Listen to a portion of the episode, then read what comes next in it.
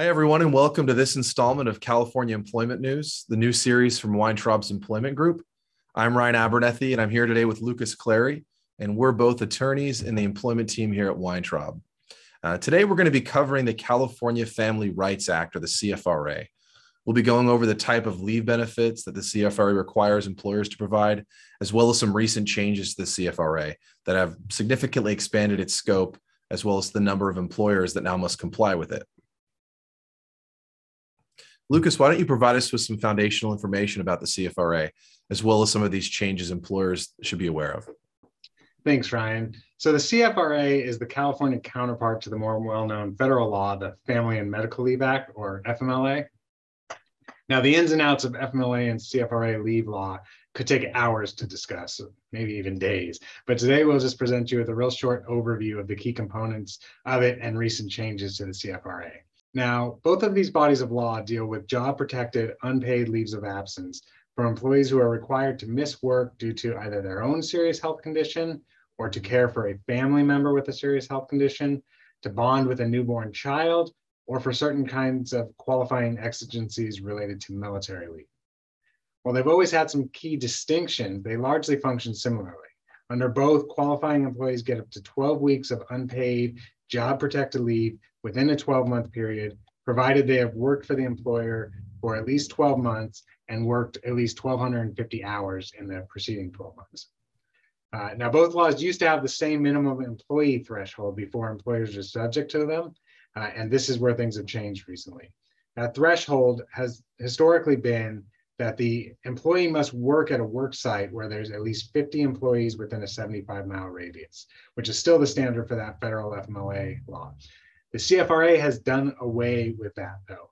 As of January first, twenty twenty-one, so we're more than a year into it now, the C F R A now applies to any employer who employs at least five employees, and there is no longer that seventy-five mile radius requirement. It's just five employees anywhere.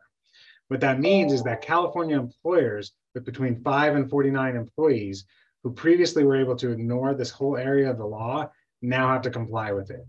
So Ryan, since so many new employers are subject to C F R A, what else can you tell us about its recent changes and how some of those changes might even impact larger employers as well?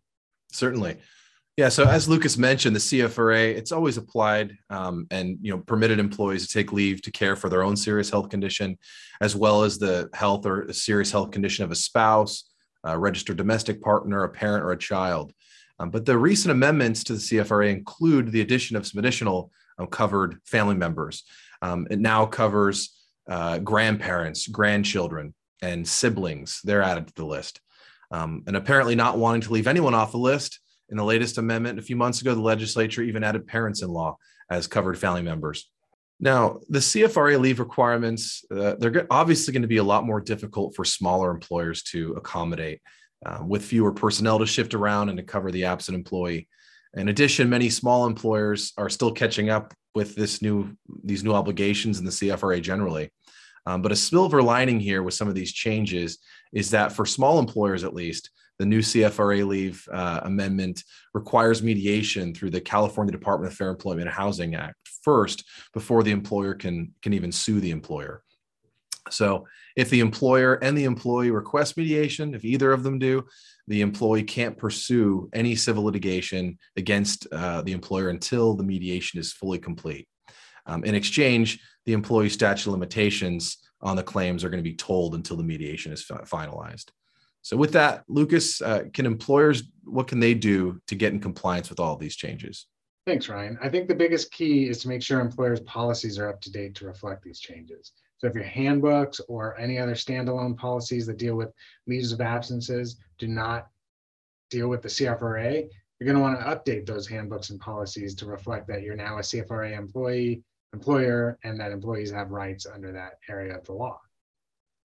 You're also going to want to make sure that management and human resources professionals who oversee any leave of absence requests are up to speed on this area of the law and what an employer's obligations are.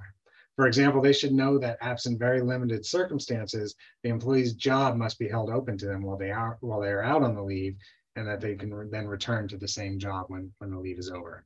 Also, while C F R A leave is unpaid, employees may be able to receive state disability or paid family leave benefits to overcome some of that loss of pay.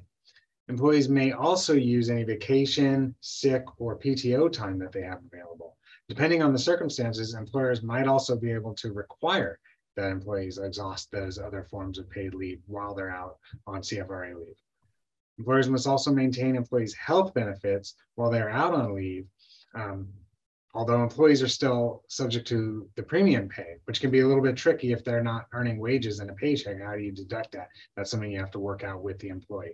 And because of the complexity of navigating all of this stuff, I strongly recommend that employers work with legal counsel when they have an employee requesting a possible C F R A leave, particularly if you're an employer who hasn't dealt with this area of the law before. Great. Thank you, Lucas. And thank you all again for joining us on this episode of California Employment News.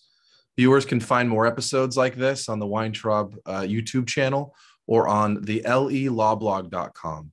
And always feel free to like and subscribe so you can stay on top of ongoing legal developments. Thank you.